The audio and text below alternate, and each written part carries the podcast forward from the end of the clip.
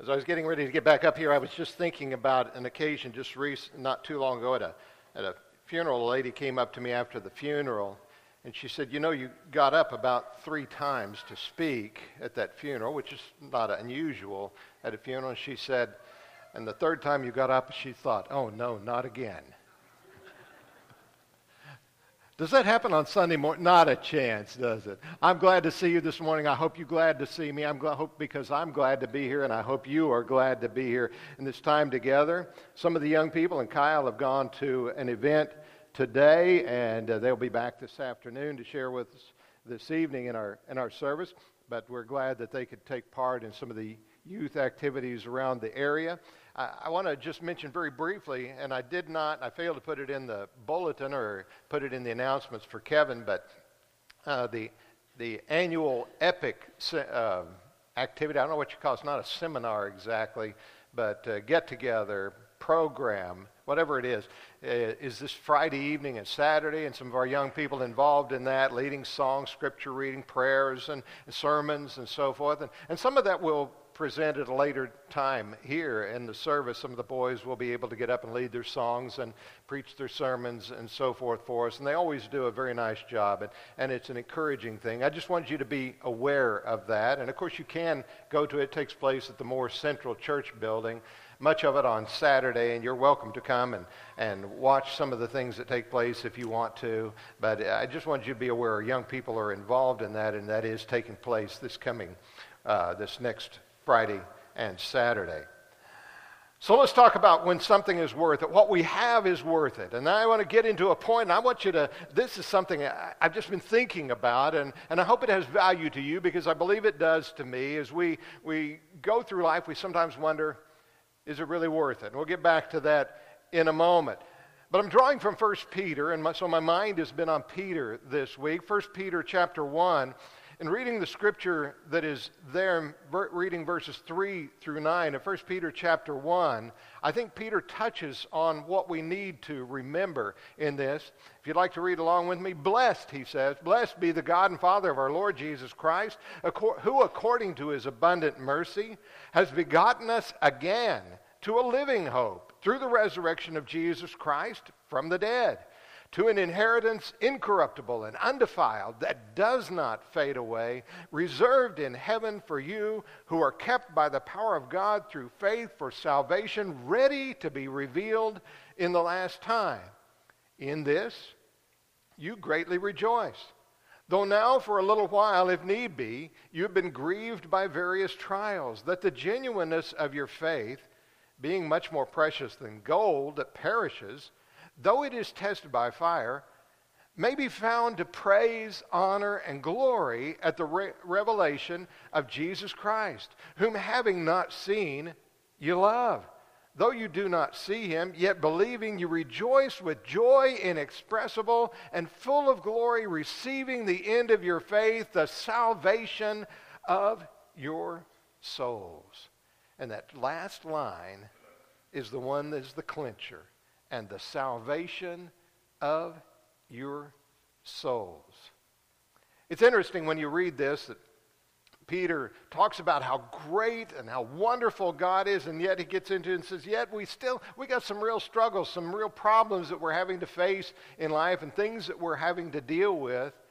But don't let it get you down because when you get through it all and you see what all is there and what He's given us, we've got something that's never going to fade away, and it gets down to the salvation of your souls.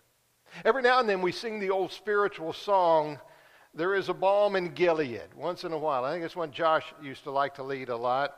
But it offers that familiar feeling, I think, that we're talking about this morning, the familiar feeling we're talking about this morning. When the line of the song says, Sometimes I get discouraged or feel discouraged and think my work's in vain.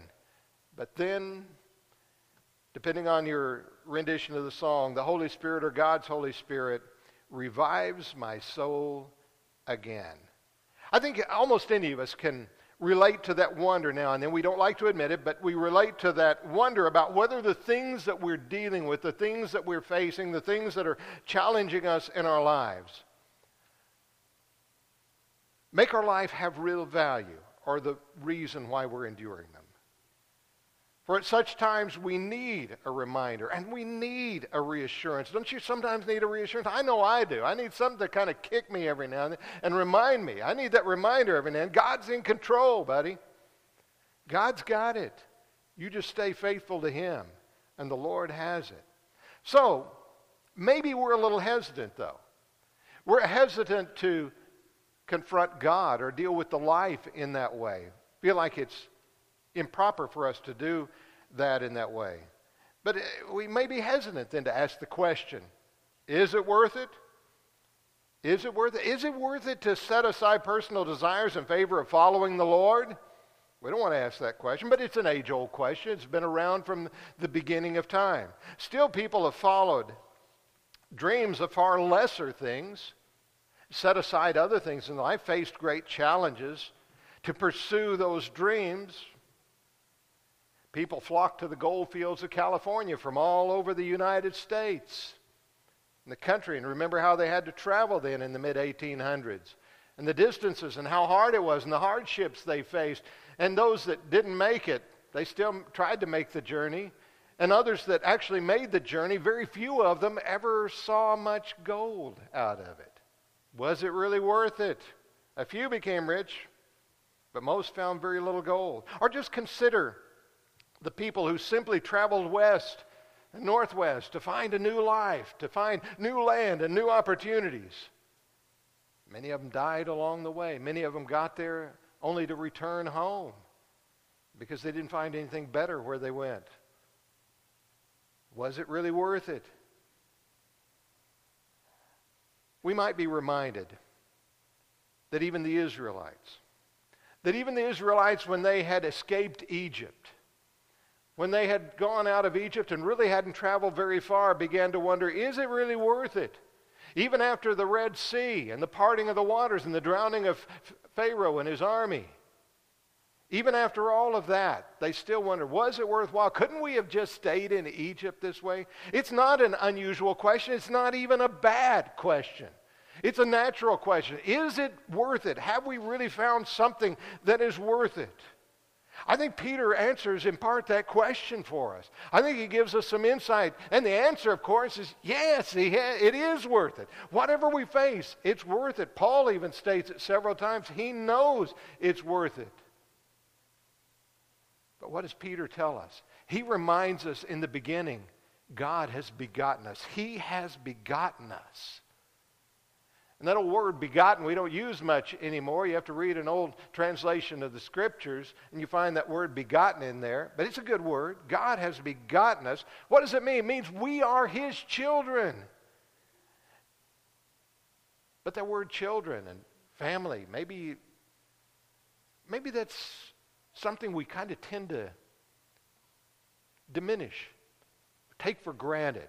Because you think about it, when children are born into a family, or they, they become a part of that family, that family gets together, sometimes we even as adults, we just kind of tend to take for granted that we are family. And the children and family just take for granted that's the way things are. You know, it's mom, dad, or whatever. And we got this together, grandma and grandpa.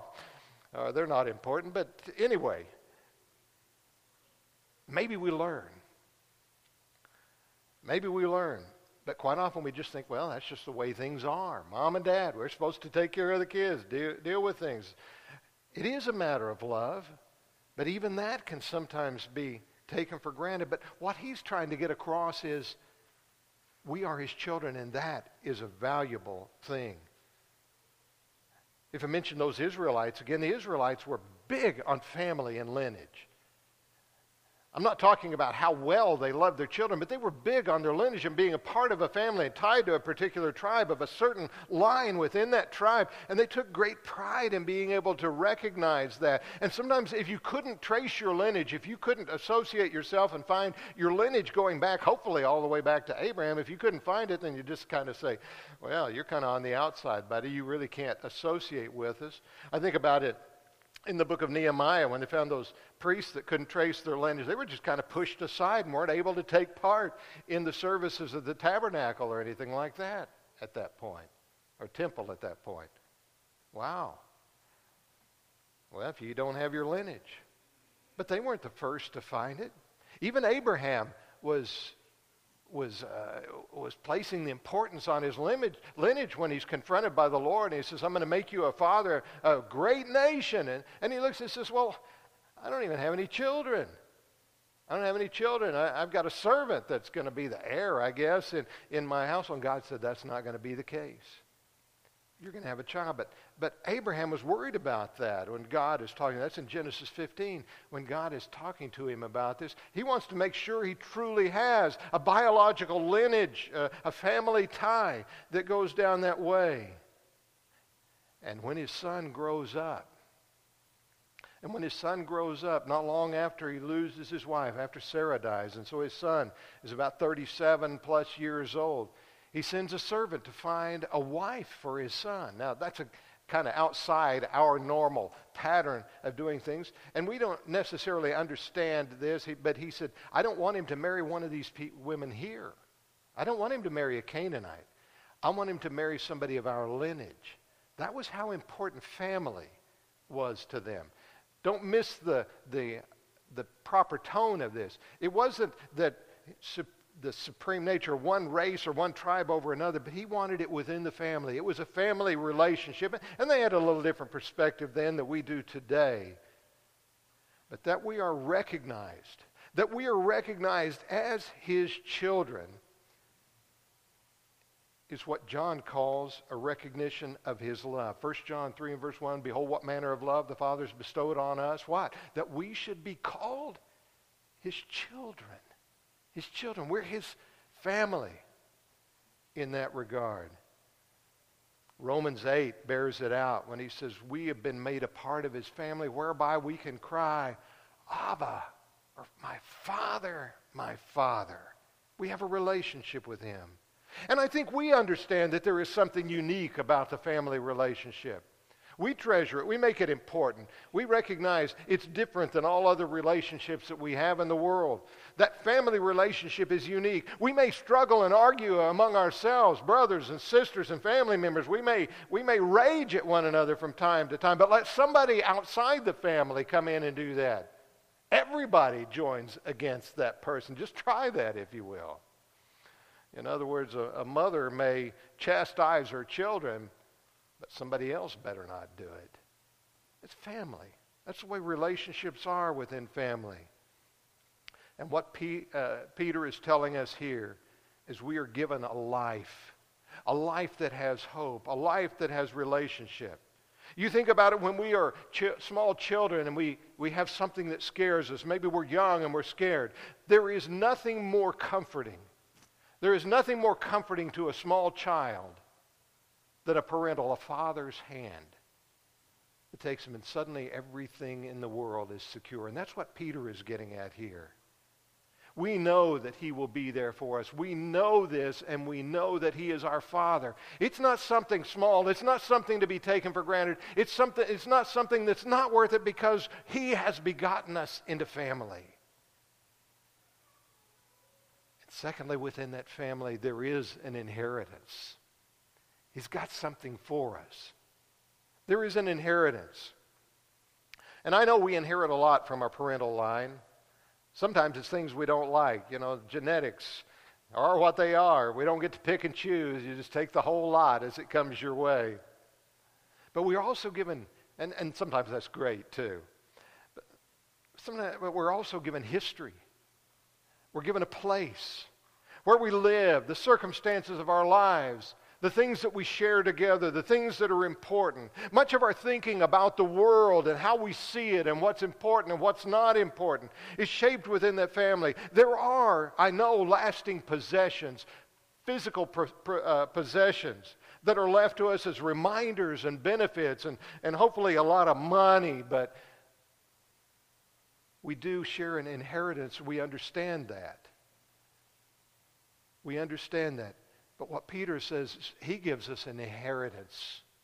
An inheritance that is, notice what he says, incorruptible, undefiled, and does not fade. It doesn't diminish in any way. Its value is not diminished. It is, doesn't become smaller. It's not something you put in the bank or in a vault of security. It's there. It's real. It's out there. It belongs to us. It's a value that's not diminished by use or by time. And while it is shared broadly among so many, it's unlike any other inheritance, physical inheritance we might think about. It's not diminished by splitting it among others. It is an inheritance of love. And while you can spread love as far as you want to spread it, it doesn't get smaller as it goes to each and every one. And we look at this inheritance, it's kept, it's held. And, it cannot be touched by human hands it or seen by human eyes, but it is still that very precious thing. And there's something to think about within that. We might contrast it to so many others. And I was thinking about the Hope Diamond. You can go to the Smithsonian and you can see this diamond, and, and thousands upon thousands upon thousands upon thousands of people go by and they see this thing, and it's been moved from time to time, and it's had, I, I forget, 20 or so owners over its many years, but for, for uh, uh the last 60, about 60 years, it's been on display there in that museum, and people go by and look at that thing and see that blue diamond there, and it's, it, I think, 14 and a half carats or something like that. You know, you put that around your neck, you're going to have to bend over to carry it. But beautiful, wonderful. But it's seen by so many. And you know what? We went to see it one time, or more than once, but saw it there looked at it, uh huh, walk by, see it sitting on its stand, and, and look at it. You say, okay, and then you move on to the next thing. That's not the kind of inheritance we've got here.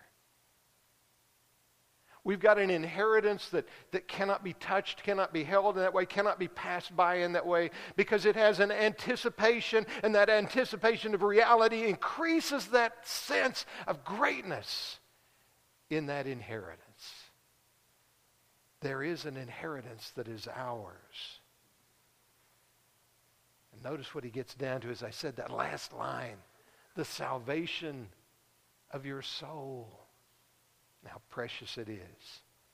And throughout the whole ordeal, throughout the whole ordeal, it comes back to the thirdly, there is a guardianship and a protection of us, of that inheritance, of that relationship that we have with him. Notice what we're told again and again in the scriptures. Notice what Jesus tells us at the end of his ministry before he leaves his disciples I'll stand by you. Almost made you want to sing, didn't it? I'll stand by you. You know, I love the movie and the book, To Kill a Mockingbird. Great piece of literature, great movie. Loved the movie, loved the book, both of them. That's almost unusual for the book and the movie to both hold such a powerful place. But I love both of those. And if you haven't seen the old movie, you need to go see the movie. I keep telling Kyle that. I said, Kyle, you need to see this old movie. This one and many others. He's young and ignorant and everything else. He's not here, so I'll pick on him. No, he, some of the things of my generation he hasn't seen, and that's fine. But I think about that, and, and in that to Kill a Mockingbird, in the last of the very last of the book, if you remember what it says, as, as Jem has been injured, and Scout is supposedly writing all of this, and he's been brought to his room, and Atticus is there, and it says, "An Atticus. He would be in Jem's room all night. And he would be there when Jem waked up in the morning. Don't you love that line? Isn't that powerful? Isn't that great? And God is there with us. The Lord is there with us. And lo, I am with you always. That was the words of Jesus. And I'll be there when you waked up in the morning. When I was a student at college, if you attended the last chapel service, they had chapel every day near the mid midday. They had chapel service, and you go to the chapel every day. And the last song that would be sung in the last chapel service in May at the end of the school year, always the song leader would lead, God be with you till we meet again. And when you get a thousand or two thousand young voices singing that together, that'll, that'll choke you up, bring a few tears to your eyes, but it's a great reminder. Because as I said, wasn't that the promise of Jesus? Lo, Matthew 28, 20, Lo, I am with you always. And later Paul would write in that great passage in Romans 8, if God be for us, if God be for us, who can be against us? Go back and read 1 Samuel 17. Find David going out into that field. When he goes out in the battlefield against that giant, who does he take with him? I come to you in the name of the Lord. Daniel knew he could face the giant, uh, uh, face not the giant, he was facing the lions. Daniel knew he could face the lions because he knew the Lord was with him. And you can go through the list and you can find so many others. Read through Hebrews 11 and all those people of faith. What were they saying? God is with me. Even the enemies of the apostles. Bringing them before the great council, the same one that had brought about the death of Jesus, bringing them before the council. They hesitated. They hesitated at Gamaliel's advice. They hesitated at the standing against God. If God's with them, we can't be standing against this. There is a guardianship and a protection that is there. And finally, there is that full and final revelation. The preacher should never say finally. but finally, there is a full and final revelation it ceases to be a prospect to be later understood because Peter says it is our reality. Yes, I know there are things yet to be unfolded. Yes, I know there are things yet to be known. But Peter says it's our reality. It ceases to be a prospect to be later understood. Yes, there are things that are yet to be fulfilled, but he's telling us this is where we belong now. This is what we have now. This is what makes our life. Whatever we surrender, whatever comes our way, whatever challenges are ours, this is what makes it valuable. And yes, what we can know, we have eternal life. 1 John 5 and verse 13. There still remains some things to be seen. And Paul says we're seeing things through a glass, but we have in our hearts, our minds, and our faith, a confirmed salvation.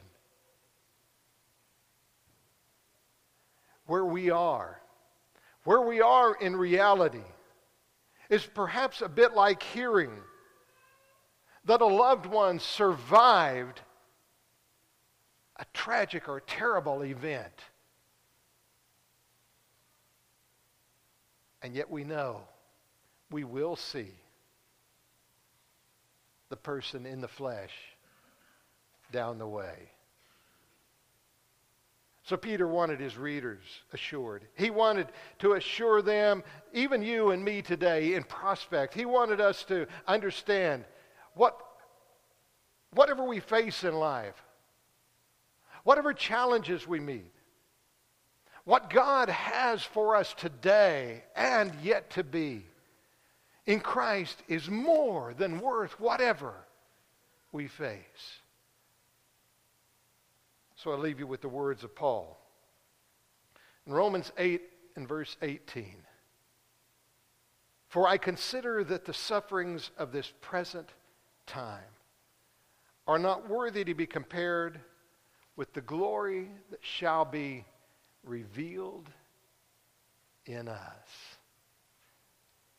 I think Paul and Peter were of the same mind. And if, and if we are thinking, we too are of that same mind. We'll sing this song of encouragement this morning. Perhaps there's someone who needs to obey the gospel, or you have another need to make known this morning. The opportunity to do so is before you at this very time. Things are in readiness, opportunity is here. If you need our prayers, if something in your life brings you to need to come publicly today, please let us assist you in doing that. while we stand and while we sing the song together.